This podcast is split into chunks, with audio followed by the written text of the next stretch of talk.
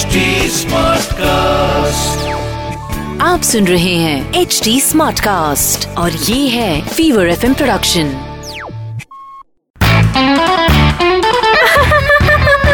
Hansa Hansa आज weather कितना अच्छा है ने।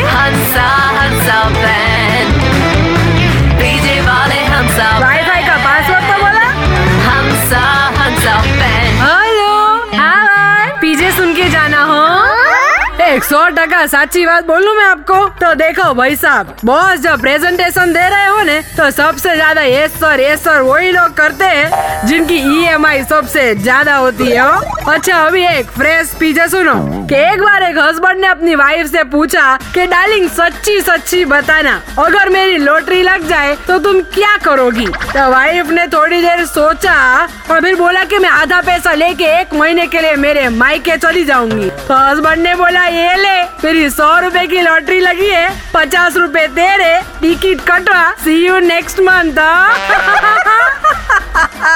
ये हस्बैंड लोग भी ना। ये हंसा बे हंसा बेन के पीछे आपको हंसाएँगे हाँ से हाँ तक। आप सुन रहे हैं एच डी स्मार्ट कास्ट और ये था Fever F production H smart Smartcast.